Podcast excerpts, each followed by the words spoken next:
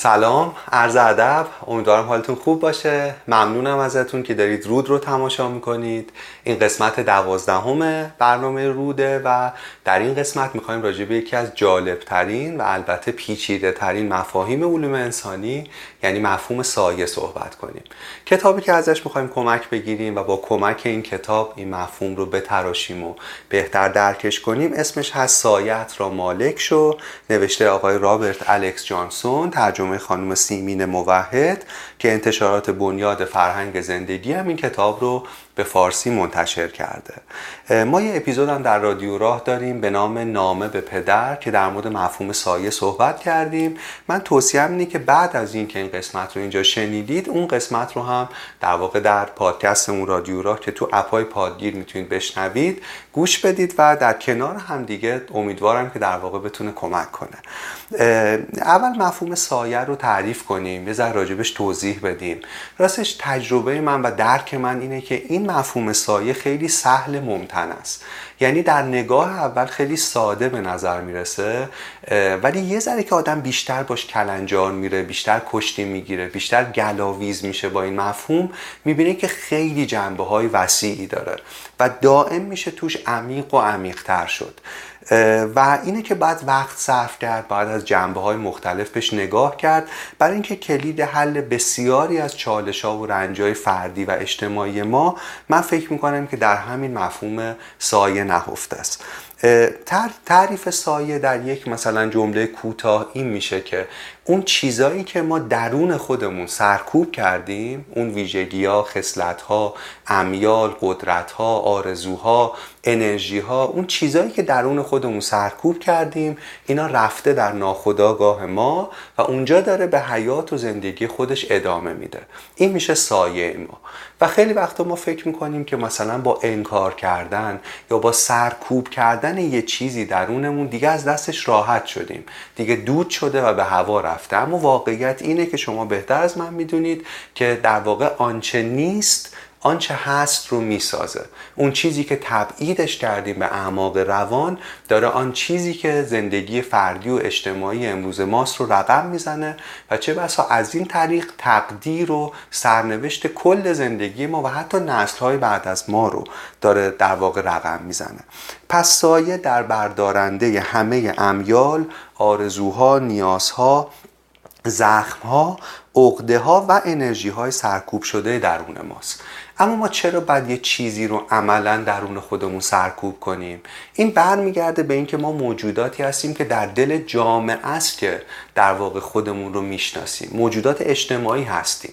هر فرهنگی که درش به دنیا بیایم هر جامعه که درش متولد بشیم برای اینکه بتونه در واقع زندگی اجتماعی رو روابط بین فردی رو ممکن کنه به یه سری از ویژگی ها امیال آرزوها قدرت به یه سری از خصلت ها برچسب ناهنجار می‌زنه و به یه سریش برچسب بهنجار یعنی فرهنگ ها از این طریقه که در واقع می‌تونن نظم اجتماعی رو ممکن کنن. و ما تا وقتی که در جامعه زندگی می‌کنیم ناگزیریم از این فرایند. اما نکته اینه که باید این مسیر رو خداگاه کرد. یعنی مخصوصا آدم وقتی به نیمه دوم زندگی می‌رسه باید یه بار نگاه کنه و ببینه چه چیزهایی رو و در چه فرهنگی درون خودش سرکوب کرده. یعنی منظورم اینه که همه ما تو زندگی اجتماعی باید نقاب بزنیم. اما مسئله مهم اینه که این نقاب چه قسمتی از وجود من رو داره پنهان می‌کنه. حتی از خودم. و زخامت این نقاب چقدره؟ یعنی می‌خوام بگم فرهنگ های مختلف هر کدومشون باعث میشن که آدم نقاب بزنن. اما مسئله اینه که این نقاب چقدر زخیمه. و چقدر در واقع زخامتش کمتره. من فکر می‌کنم شایدم اشتباه کنم که ما در واقع در فرهنگمون در نظام تربیتیمون مسیری رو پیش میریم که نقاب های زخیمی هر کدوم روی صورتمونه. و این نقابه که ما رو از زندگی جدا می‌کنه. این نقابی که قرار بوده میانجی بین دنیای درون و دنیای بیرون باشه به عامل قطع ارتباط بین دنیای درون و دنیای بیرون تبدیل شده. می‌دونید برای همین باید واکاویش کرد باید خداگاهش کرد باید متریال این نقاب رو بررسی کرد و باید یه بار دیگه بهش نگاه کرد و در واقع تلاش کرد که از زخامتش کم کنیم در واقع این اپیزود این قسمت از رادیو راه مثل وقت این قسمت از رود مثل یه وقت ملاقات میمونه با خودمون. یعنی با کسی که با قسمتی از خودمون که خودمون زندانیش کردیم با قسمتی از خودمون که خودمون قایمش کردیم. چه بسا حتی از خودمون قایمش کردیم. می‌خوایم یه وقت ملاقات بگیریم و بتونیم باش در واقع مواجه بشیم ببینیم چرا. کدوم قسمتاشو در واقع می‌تونیم دوباره برش گردونیم به زندگی؟ کدوم قسمتاش قدرت هایی درش هست که اگر خوب بفهمیمش می‌تونه سرزندگی و حیات رو به زندگی ما برگردونه؟ ببین دوستان پشت نقاب پشت این نقاب این ماسکی که یا به قول یونگ این پرسونایی که ما با خودمون حمل می‌کنیم اون پشت انواع و اقسام روان رنجوری ها انواع و اقسام رنج ها و حیولاها جمع میشن. یعنی تو اونجا همه در واقع رنج های روحی و روانی و اثرات منفی که ما توی دنیا داریم می‌ذاریم ناخواسته که توضیح میدم در واقع پشت نقاب ما داره رقم می‌خوره. و نکته مهم اینه که شاید خیلی از ما حتی ندونیم که نقاب داریم. یعنی می‌خوام بگم خیلی برای خیلی از ما نقاب تبدیل به صورت شده. و ما حتی دیگه نمی‌دونیم که داریمش و این چیزیه که خطرناکه. این در واقع یه مفهوم کلی یه چیز کلی از رابطه بین نقاب و سایه. من یه تیکه از متنی که به قلم خود یونگ رو که یونگ در واقع کسیه که اولین بار مفهوم سایه رو طرح کرد بخونم. خود این در واقع پاراگراف می‌تونه خیلی چیزها رو روشن کنه. یونگ اینطور می نویسه ما مجبور به سازش تطبیق و حتی گاهی خیانت به ذات اصیل و ماهیت حقیقی خود شده ایم. فرایند فردیت نیازمند شناخت این ماسک است یعنی رویارویی با این واقعیت که ما سالها و شاید دهه ها به شیوه دروغین و فریبنده زندگی کرده ایم. به گونه ای که نشان نداده ایم واقعا کیستیم یا در حقیقت چه احساسی داریم. و پس از آن باید از این دروغ دست برداریم. ماسک را پایین بیاوریم و شروع به تغییر دادن زندگیمان کنیم طوری که در هماهنگی بیشتری با وجود اصیل و حقیقی خود زندگی کنیم.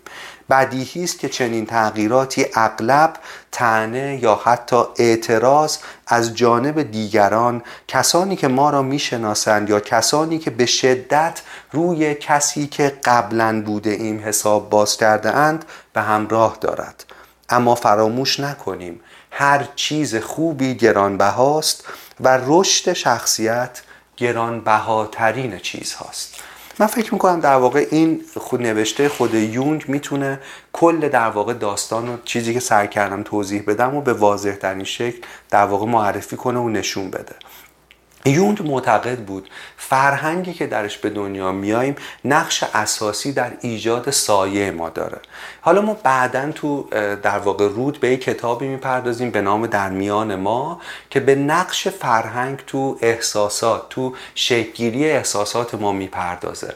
در واقع ایده کتاب که بسیارم جالبه من دارم روش کار می‌کنم حتما معرفیش می‌کنیم اینجا اینه که احساس کردن یه چیز فردی نیست. اینکه چگونه احساس کنیم و اینکه چه احساسی بکنیم یعنی مجاز به احساس چه چیزی هستیم همش توی فرایندی در میان ما در یه فرایند اجتماعی که رقم می‌خوره. حالا بعدا به این کتاب می‌پردازیم. یونگ هم نظرش همین بود. یعنی هر فرهنگی برای اینکه زندگی اجتماعی رو ممکن کنه بخشی از سرشت انسانها رو سرکوب می‌کنه. مهمه که بدونیم کدام بخش ها از ما سرکوب شده. مهمه که بدونیم این سرکوب چه واکنش ناخودآگاهی درون ما ایجاد کرده و مهمه که بدونیم این سرکوب چقدر عمیق بوده چقدر بیشینه گرا یا کمینه گرا بوده. چون بعضی از فرهنگا بیشینه گرا سرکوب می‌کنن یعنی تو تمام حوزه ها در واقع دست درازی می‌کنن. هر فرهنگی سایه خودشو داره و سوال مهمی که یک جامعه یک انسان می‌تونه از خودش بپرسه اینه که فرهنگ من سایش چیه؟ فرهنگی که درش تربیت شدن چه سایه ای رو درون ما در واقع ایجاد کرده؟ برای اینکه در واقع به این بپردازیم باید تقدس دایی کنیم از مسیری که درش تربیت شدیم. بسیاری از آدما حس نوستالژیک دارن نسبت به کودکی و این بسیار خوبه. برای اینکه کودکی روزهای رهایی بوده روزهای لذت بردن بوده. مزه ها در کودکی طعم غنیتری داشتن. بازی ها همه ما جایی در ذهنمون هنوز اون دنیای کودکی رو تحسین می‌کنیم و هنوز برامون مقدسه. اما همه آنچه که در اون دوران کودکی بر ما گذشته مقدس نبوده. اما همه آنچه که ما تجربه کردیم بی عیب و ایراد نبوده. چیزهایی رو به ما اضافه کرده و چیزهایی رو از ما کاسته و کم کرده. و بعد بتونیم واقع بینانه باش مواجه بشیم. خیلی وقتا در واقع آدم تو سفره که اینو می‌فهمه. می‌فهمه که چیزی که اینجا مقدسه پنجاه کیلومتر اونورتر عملا محلی از اعراب نداره. می‌فهمه چیزی که اینجا بدیهی به نظر می‌رسه و باید انجام می‌شده. و مثلا یه چیز پرسش ناپذیره پنجاه کیلومتر اونورتر چند کیلومتر اونورتر کاملا برعکس بهش پرداخته میشه. یعنی آدم تو سفر می‌فهمه که در واقع فرهنگی که درش متولد میشه لزوما جواب همه پرسش ها رو کامل نداره. بنا به اختزاعاتش به جغرافیاش به تاریخش به نیازهاش به زبانش بنا به چیزهای مختلف پاسخهایی رو برای سوالهای مختلف ایجاد کرده و آدم باید بتونه این پاسخها رو از جنبه مختلف ببینه. تو هند مثلا اگه یه مردی دست رفیق مردش رو بگیره خب کار ناپسندی نیست. اما اگه دست همسرش رو بگیره یه جوری نگاش می‌کنن. تو چین کاملا برعکسه. می‌خوام بگم از همین چیز کوچیک بگیرین تا مسائل خیلی بزرگتر اعتبارشون به جای به فرهنگی که در واقع این این رو به صورت قراردادی بین آدم ها در واقع منعقد کرده و اینطوری در واقع فرهنگ رو مفصل بندی کرده. یونگ حرفش این بود که ما تو نیمه دوم عمر باید روند معکوس جامعه پذیری رو طی کنیم. جامعه پذیری مفهومی تو علوم سیاسی اسم شیکوپیک سرکوب در واقع بچه هاست یعنی میگن این بچه رو این فرزند رو دارن جامعه پذیر می‌کنن. یعنی دارن در واقع مشرفش می‌کنن به جامعه و تو این فرایند خب بسیاری از چیزها رو ازش می‌گیرن بسیاری چیزها رو درش سرکوب می‌کنن. گفتیم که هر جامعه ناگزیر از این کاره. اما اینکه تا کجا مداخله می‌کنه مسئله مهمیه. در واقع یونگ معتقد بود این مسیری که به صورت جامعه پذیری هممون طی کردیم باید در نیمه دوم اون معکوسش رو طی کنیم. یعنی این فکر کنیم که چه چیزایی رو من بدیهی و یقینی می‌دونم. و حالا می‌تونم یه بار دیگه سوال کنم. حالا امکانات بیشتری برای ارزیابی دارم. ما وقتی به دنیا میایم وقتی با فرهنگ در واقع محیطمون در تماس قرار می‌گیریم تازه بزرگترین شکست عشقی زندگیمون رو خوردیم. یعنی تازه از دوران جنینیمون جدا شدیم از مادر جدا شدیم و آدمها و محیط اگر یک ساعت ما رو به حال خودمون رها کنن اگر یک ساعت ما رو دوست نداشته باشن ما احتمالا بقامون تهدید میشه. برای همین مهمترین چیز برای یک کودک اینه که مدام دوست داشتنی به نظر برسه. تو این دوست داشتنی به نظر رسیدن بسیاری از چیزهاش رو حتی از خودش هم قایم می‌کنه و سرکوب می‌کنه.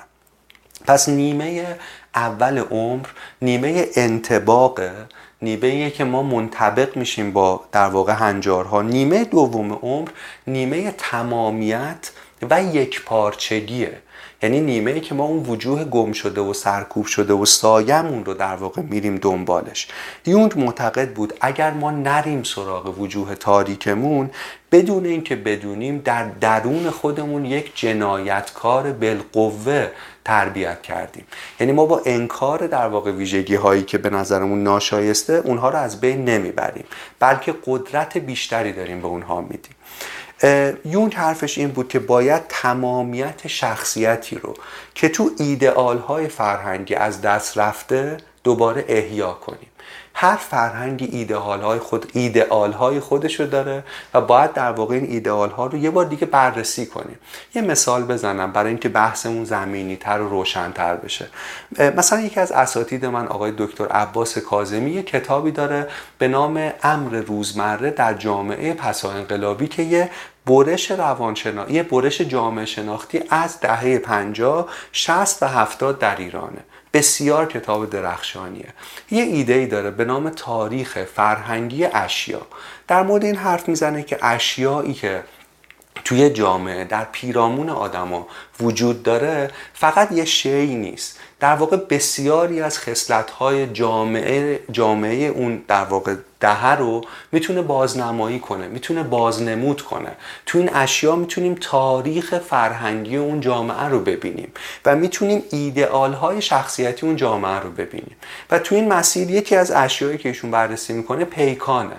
میره سراغ پیکان که چند دهه در ایران خودرویی بود که همه آدما سوارش می‌شدن. پیکان چه خصلتی داره و چه خصلتی از جامعه رو می‌تونه به خودمون نشون بده؟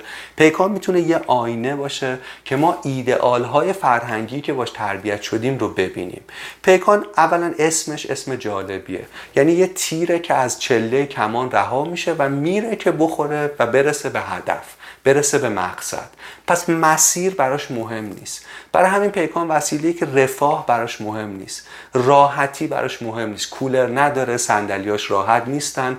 بدیهیاتی که می‌شده در واقع در یه خودرو باشه درش وجود نداره. لذت درش مهم نیست. فقط هدف درش مهمه نه مسیر.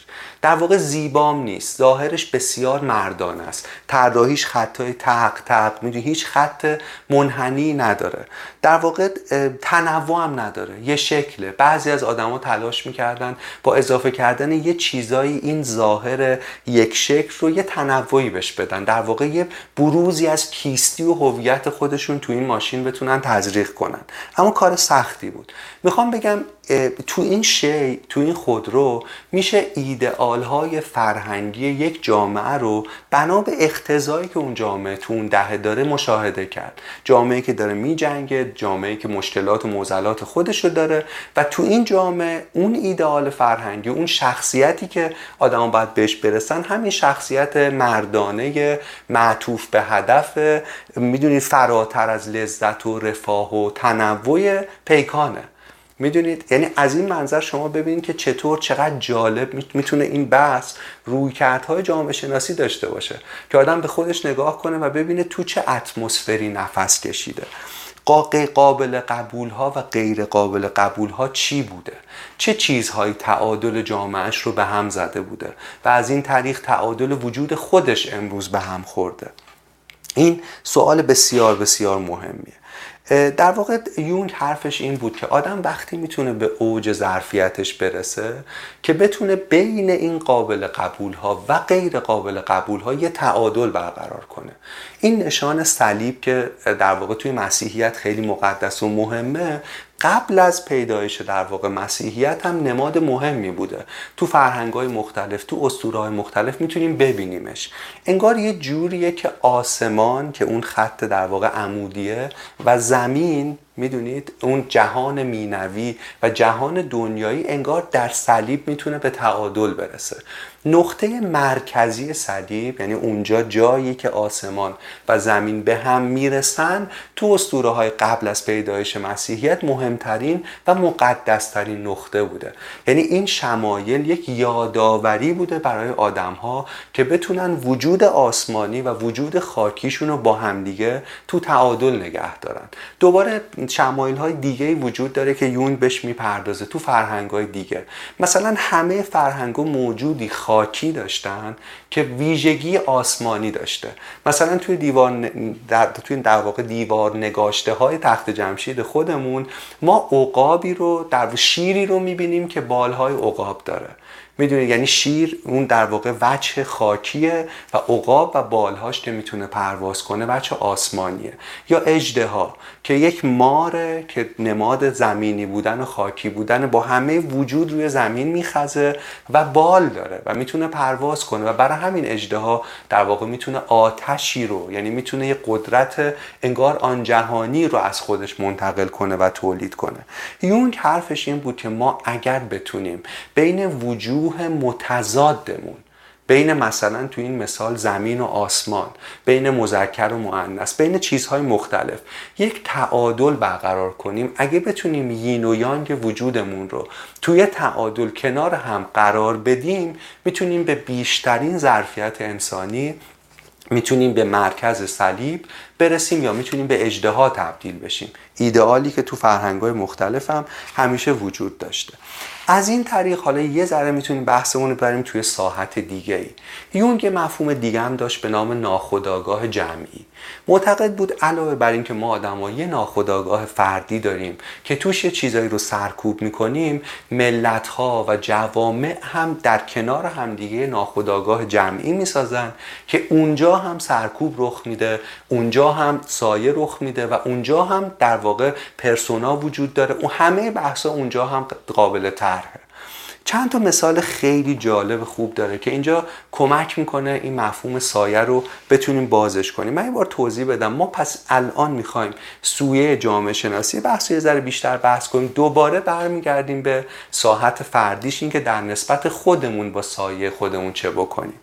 مثلا یون معتقد بود بعد از اینکه در واقع دین مسیحیت توسط امپراتوری روم به نرم افزار اداره امور تبدیل شد به دین رسمی تبدیل شد. بعد از اینکه نهاد کلیسا شکل گرفت بعد از این بنا به اختزاعاتی که توضیح خواهم داد در واقع تفسیری که از خدا می‌شد یک تفسیر مذکر شد.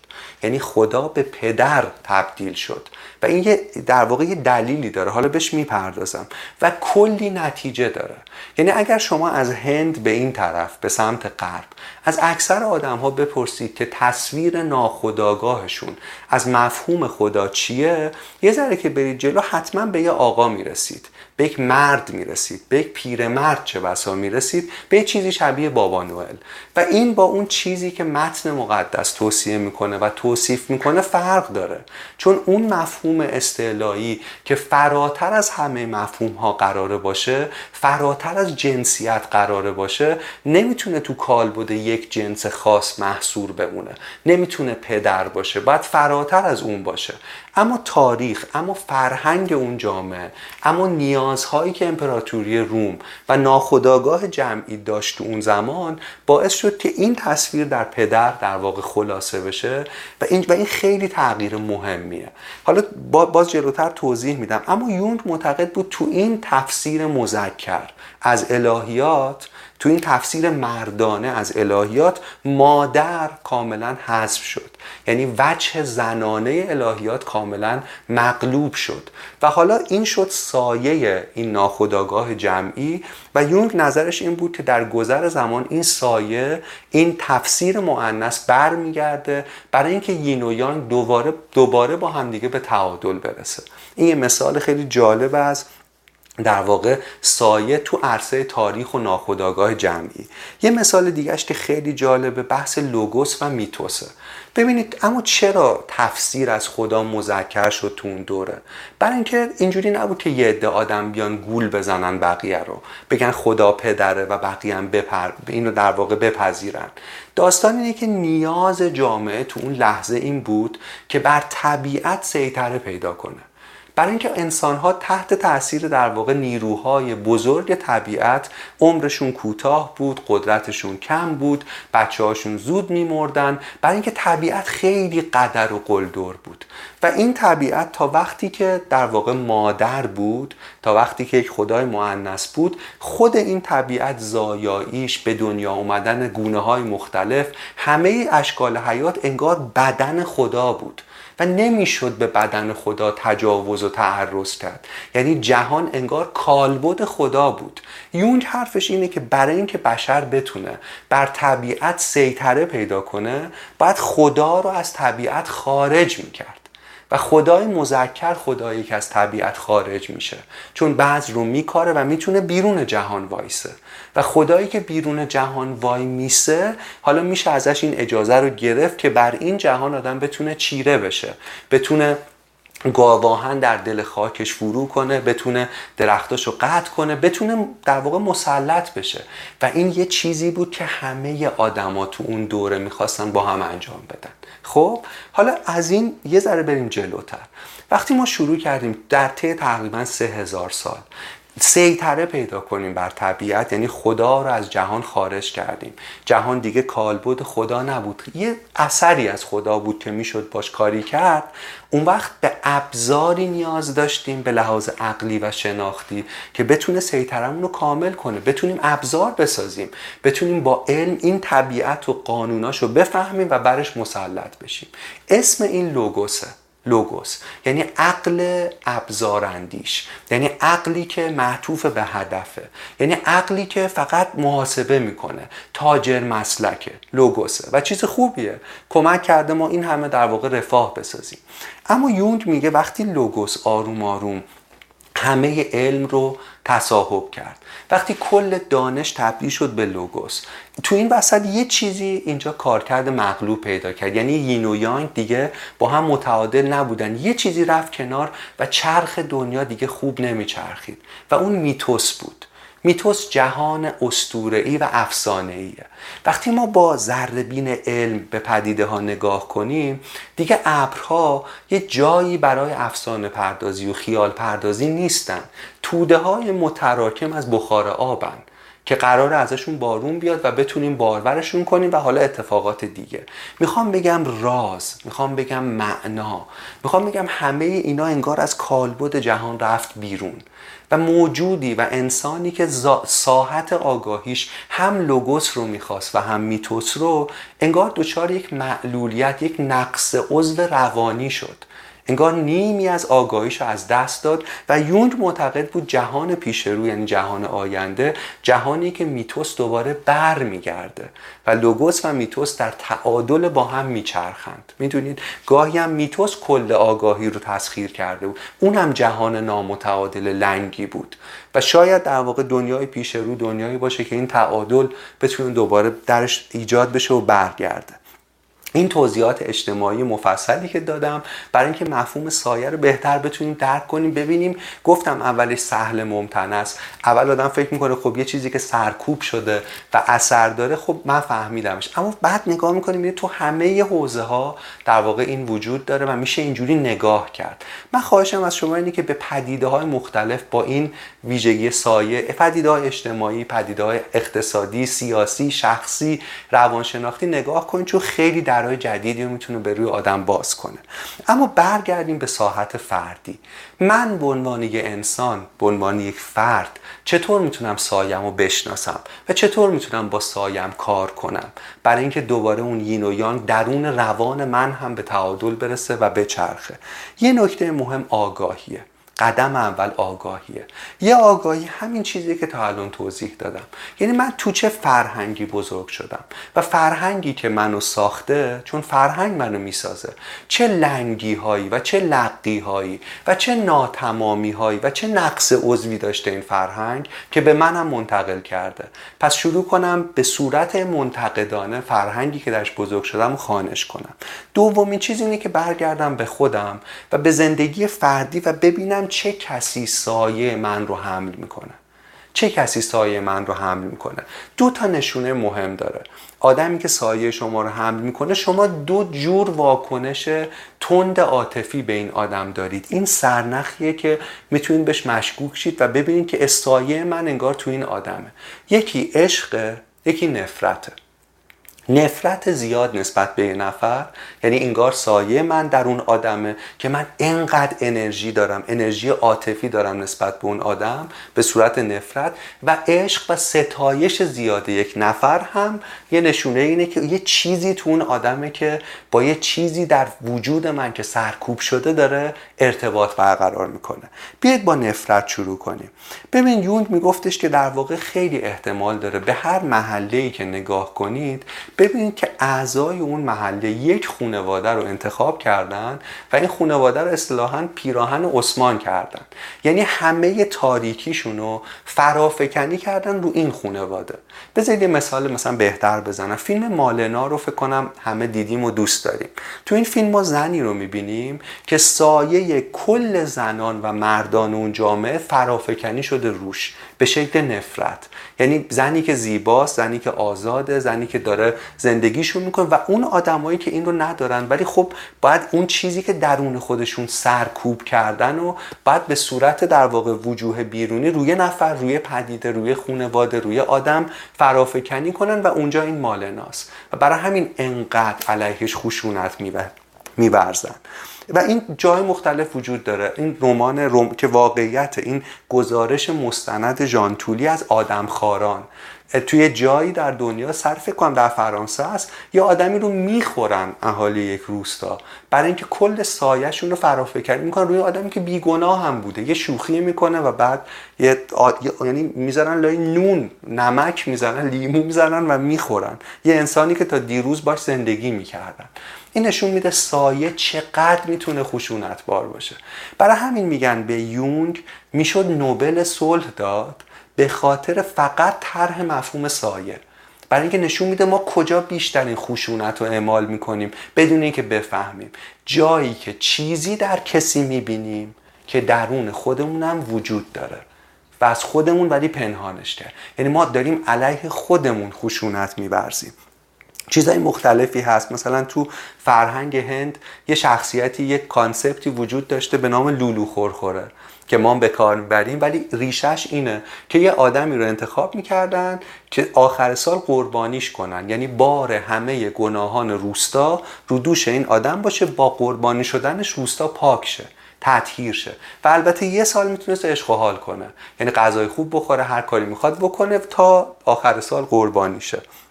می‌خوام بگم چیزهای مختلف. باز تو مثلا تسلیب مسیح چیزی که کلیسا تفسیری که کلیسا بعدا ارائه داد این بود که انگار کل سایه جامعه رو فرافکنی کرد روی مسیح که او قربانی شد تا ما پاک بشیم. می‌دونید این کلا این قربانی که تو فرهنگای مختلف وجود داره یه جورایی انسانیه یا کسیه که سایه کل جامعه رو داره حمل می‌کنه و با قربانی شدنش انگار داره اون سایه رو از بین می‌بره. هرچند این اتفاق به لحاظ روانشناختی واقعا نمیافته. می‌خوام بگم که آهان ولی این مفهوم قربانی هنوزم وجود داره. یعنی ما ممکنه با خودمون فکر کنیم که خب ما دیگه متمدن شدیم دیگه قربانی نمی کنیم کسی رو اما در واقع داریم می‌کنیم.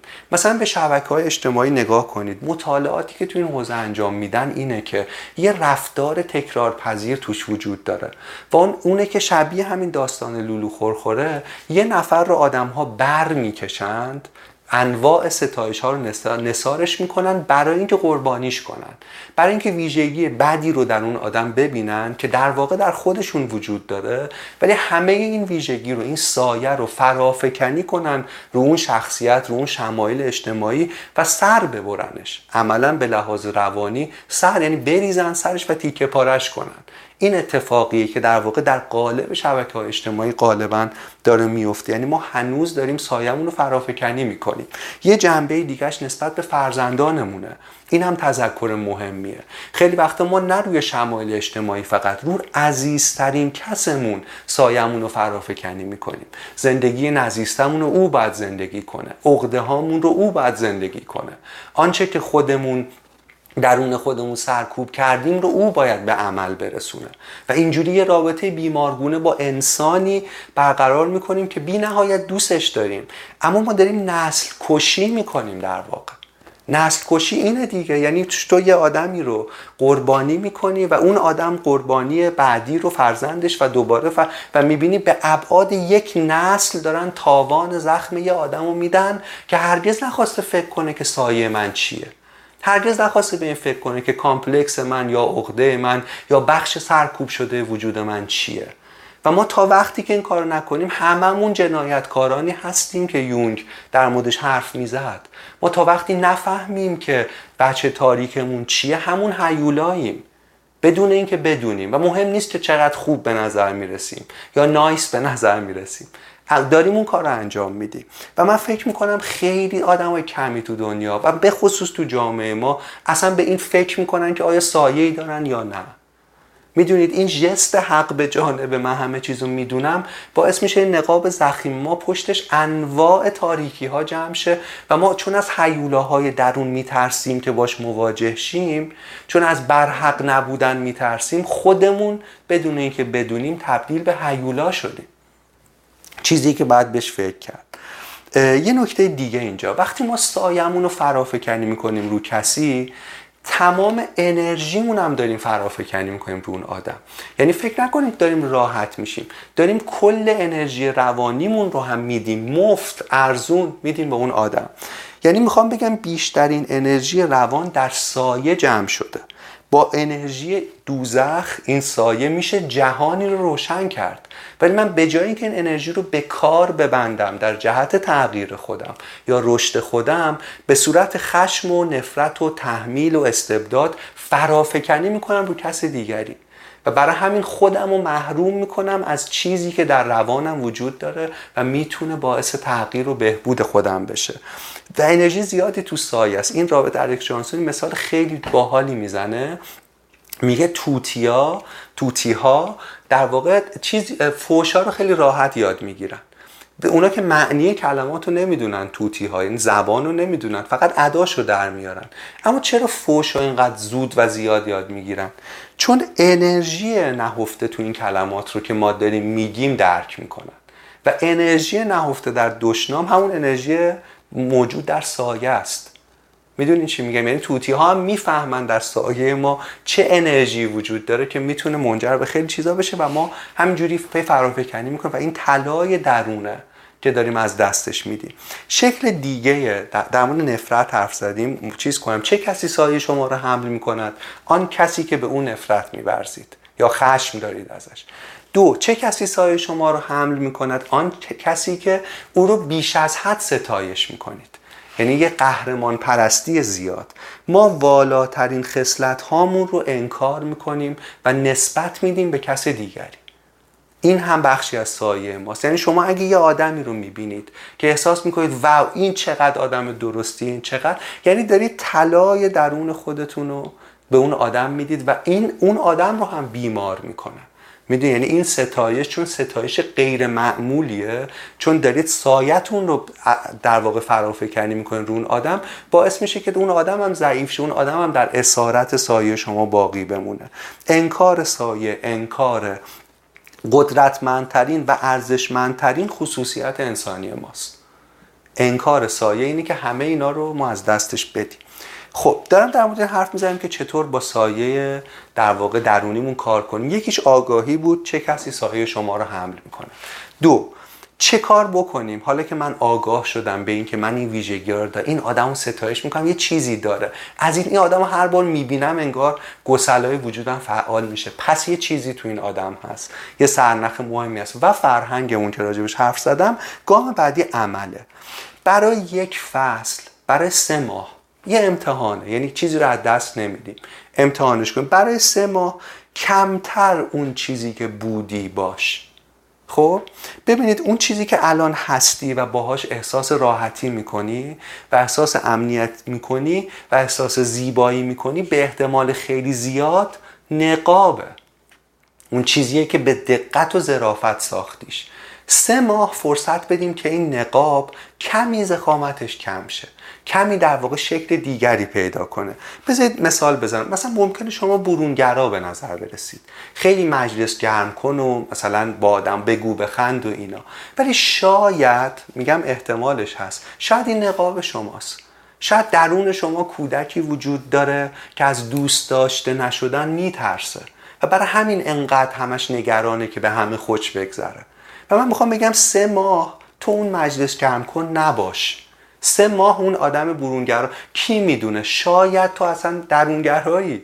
شاید تو اصلا به خلوت بیشتر نیاز ده شاید مکانیزم دفاعی تو برای بقا تظاهر به این حجم از برونگرایی بوده. و یه لحظه به فکر کن که اگه این باشه اگه من نمیگم هست. اگه این باشه چقدر دهن خودتو سرویس کردی توی این مدت و چه انرژی از خودت گرفتی؟ برای اینکه تظاهر بکنی به آنچه که نیستی. و خودت هم نمی‌دونستی. یعنی ببین وقتی می‌گفتم نقاب صورت میشه و ما نمی‌دونیم یکی از جنبه هاش اینه. چند تا مثال بزنم. اگه خیلی معدبی و معخوز به حیایی و خیلی مثلا حواست هست که کلمات چی جوری باشه و چی بگی سه ماه سعی کن اینجوری نباشی. یه ذره راحت تر باشی. اگه خیلی تو آسمون و ابرایی چون خیلی از بچه که تو کودکی یه اتفاق تلخ و سخت براشون میفته یا کودکی سختی داشتن یکی از مکانیزم های دفاعیشون اینه که میرن تو هوا تو فانتزی و تو خیال و تو دنیای ذهنیشون زندگی می‌کنن. مثل آرتور که راجبش تو اپیزود آرتور حرف زدیم. اگه خیلی تو آسمونی سه ماه بیا روی زمین. بیا با همین واقعیت اینجا و اکنون در واقع وارد رابطه شو و آدمایی که میرن تو هوا معمولا می‌دونید از مخدر از الکل از چیزای بیهس کننده استفاده می‌کنن. از انواع دراگ که حالا اسمای تراپی هم رو خیلیاش می‌ذارن. که برن بالا. سه ماه نکن. سه ماه هیچ مسکنی نزن و با واقعیت آنچنان که هست روی زمین زندگی کن. و ببین آیا اتفاقی میفته یا نه. اگه هیچ وقت تو زندگیت هنر جایی نداشته همیشه یه تفکر سخت ریاضی مهندسی داشتی حالا سعی کن اون چیزی باش که نبودی با هنر رابطه بگیر. من یکی از دوستام که سالها مهندسی خونده تقریبا بهترین بهترین های نسل ما بود توی دانشگاه. خیلی هم آدم خفنیه شروع کرده تازگی با هنر رابطه گرفتن. بره موزه ببینه بره فکر کنه. و این باور نمی‌کنه چه انرژی درون این آدم داره آزاد می‌کنه. آنچه نبوده رو اوورده به عرصه آگاهیش. اگه همیشه می‌گفتی سعی کن بشنوی. اگه همیشه میشنیدی سعی کن بگی. یعنی سعی کن آن چیزی باشی که تا الان در واقع کمتر بودی. و یه نکته مهم اینو تحمل کن برای سه ماه. یعنی تو باید بذاری این تضادها من باید بذارم این تضادها در واقع کنار همدیگه سازگار باشن کنار همدیگه باشن تا بتونن در همدیگه ادغام بشن. یعنی باید ظرفیت تحمل تضاد رو داشته باشیم ببینید یعنی وقتی اون وجوه سرکوب شدهتون رو میارید بیرون و اینا رو کنار هم می‌ذارید کار بعدی که باید بکنید که باید بهش فرصت بدید. هیچ تضادی رو به نفع دیگری حذف نکنید. نذارید این بره صحنه آگاهی بیرون. بذارید اینا بچرخن با هم. بذارید اینا کلنجار برن با هم. بذارید اینا با هم برخورد کنن تا بتونن ادغام بشن. برای همین یونگ می‌گفت بلوغ یک آدم یعنی ظرفیت تحمل تضاد در روان اون انسان. همه ما پارادوکسیم. همه همه ما ویژگی های شخصیتی متضادیم. به خودتون نگاه کنید. واقعا اصلا همه حقیقت متضاده. کل طبیعت رو جفت های متضاد می‌سازه. کل حقیقت رو جفت های متضاد می‌سازه. همین یین و یانگی که پشت سر منه مهمترین تصویریه که میشه از حقیقت در واقع شبیه سازی کرد. استعاره که میشه باش بهش فکر کرد. می‌دونید؟ بذارید اینا با هم دیگه کنار هم بچرخن. تو پارادوکسی و اینو باید بپذیری و اجازه بدی وجوه پارادوکسیکال کنار همدیگه به همزیستی برسن. فقط کاری که باید بکنی که هیچ کدوم رو به نفع یکی سرکوب نکنی. کاری که یک عمر کردی رو ادامه ندی. این نکته بعدی. نکته بعدی برای ارتباط با سایه داریم حرف می‌زنیم. ایجاد رابطه خلاق با سایه است. ببینید ما به هنر معمولا به عنوان یه چیزی نگاه می‌کنیم که در انحصار بعضی هاست. بعضی هنرمندن و بعضی ها نیستن. ولی من می‌خوام بگم این خیلی تعریف عقب مونده ای از هنر. همه آدما هنرمندن. هنر یعنی بیان آنچه که بیان ناشدنیه. به یه شکلی. خب؟ حالا بعضیا با تکنیک بهتر انجامش میدن. بعضیا نقاشی بهتری می‌کشن. بعضیا می‌تونن خط خطی کنن. اما هر دوشون دارن چیزی بیان نشدنی رو با یه ابزاری بیان می‌کنن. خیلی خیلی خیلی خیلی مهمه که از هنر به هر شکلی که دوست دارین استفاده کنین برای بیان اون بیان نشدنی. ببینید ما سالها جامعهمون تحت سیطره علوم مهندسی بوده و توش بسیاری از آدمان حس دارن که من که آرتیست نیستم. تو مجبوری بین توحش و هنر یه چیز رو انتخاب کنی. چون آلترناتیوش اینه که به جون خودت میافتی چون آلترناتیوش اینه که با این سایه نمی‌تونی مواجه شی. هنر بیانیه کالبدیه برای اینکه سایه بیاد بره توش. و چیزی که اصلا شاید نوشتنه که بعد بسوزونیش. شاید نقاشی که بعد پارش کنی. شاید گلیه که باش بش باش ور بری و بعد بندازیش رو سطح آشغال. مهم نیست. مهم اینه که از طریق تو از طریق چیزی شاید غیر از گفتن فقط از طریق دستهای تو و بدن تو شاید رقصه یه چیزی باید بیان بشه. یه چیزی که بیان نشدنیه. و این بسیار کمک می‌کنه. نه فقط به اینکه اون تخلیه بشه اون سایه برای اینکه ارتباط آغاز بشه. برای اینکه اون زندانی که خودت زندان بانشی رو بیاری و آروم آروم بیاریش تو دنیای بیرون. یه مرخصی بگیری و ببینید یونگ میگه نظیر انرژی که سایه وقتی میاد بیرون ایجاد می‌کنه. خیلی مهمه. گام بعدی گام خیلی بعدی گام خیلی گام خیلی مهم بعدی اینه که ما با ترسمون روبرو بشیم. ببینید سایه رو چی می‌سازه؟ بهش فکر کنید. اصلا ما چرا سایه داریم؟ چون ترس داریم. ترس از دوست داشته نشدن. ترس از بقا نداشتن ترس های مختلف. دلیل وجود سایه ترسه. دلیل اینکه با سایهمون ملاقات نمی کنیم چیه؟ بازم ترسه. چون به نظر اون ترسناکه. چون فکر می‌کنیم چیزای تاریکی اونجا وجود داره که اگه بریم سراغش معلوم نیست با چی مواجه میشیم. سالهاست دفنش کردیم. سالهاست نرفتیم سراغش. یه دری و سالهاست بستیم دهه هاست حالا می‌خوایم باز کنیم. چی اون پشت منتظر ماست؟ من می‌خوام بگم آدمایی که راهو رفتن مثل خود یونگ مثل رابرت الکس جانسون که کتابش رو روایت می‌کنیم خیلی هاشون همشون میگن در ابتدا شاید صداهایی که از پشت در به گوش می‌رسه ترسناک باشه. اما اگه در رو باز کنی اگه در رو باز کنی و وارد اون سیاه چال بشی تو یه کودک ترسیده می‌بینی. این خیلی چیز مشترکه تو همه روایت ها این آدم ها. یعنی در واقع اینکه اونجا گیر افتاده باعث شده اون فریادهای ترسناک رو ایجاد کنه اگه باز کنی در رو خودت رو می‌بینی که در کودکی در دوره در بی زمان گیر افتادی توی ترسی. ببینید تو اپیزود آرتور خیلی سعی کردم اینو توضیح بدم اون اپیزود اپیزود به نظرم خوبیه گوش کنید. یه جایش اینه که توضیح میده تو از با استناد به یه کتابی که کودک قسمت کودک روان ما در بی زمان گیر میفته یعنی شما یه رنجی رو تجربه کردین در کودکی. فکر کنید پدر مادری که با هم گلاویز شدن و شما به عنوان کودک دارید این صحنه رو می‌بینید. و بعد اینو هیچ کاری روش نکردید. اومدید جلو اومدید جلو. این رنج رو قایمش کرد. اون کودک ولی هنوز داره هر ثانیه اون دعوا رو می‌بینه. در قسمتی از وجود شما. و وقتی در رو باز می‌کنید اون اتاقه و اون صحنه است. چی کار باید کرد؟ واقعا راهش اینه که اون کودک رو در آغوش بگیرید راهش اینه که به اون کودک بگیم دیگه چیزی برای ترسیدن وجود نداره. چون ما زنده موندیم. چون ما بقا پیدا چون ما گذشتیم و از اون اتاق بیاریمش بیرون. بیاریمش به عرصه زندگی. راهش اینه که مسئولیت پذیر باشیم. راهش اینه که قوی باشیم. راهش اینه که کنجکاو باشیم. راهش اینه که تاب بیاریم. راهش اینه که بنویسیم اون تجربه رو. و مخصوصا به یه زبان دیگه.